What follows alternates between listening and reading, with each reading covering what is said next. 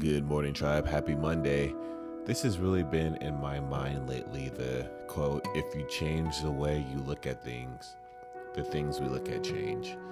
And it's something I want to keep in mind going into the month of December, the very last month of 2020, and just have a different perspective perspective on everything that's happened and everything that I want to happen or change.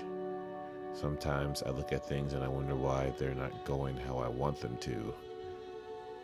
And I think next month, and starting today, honestly, just to look at things with a new perspective. I hope you have a good day, tribe.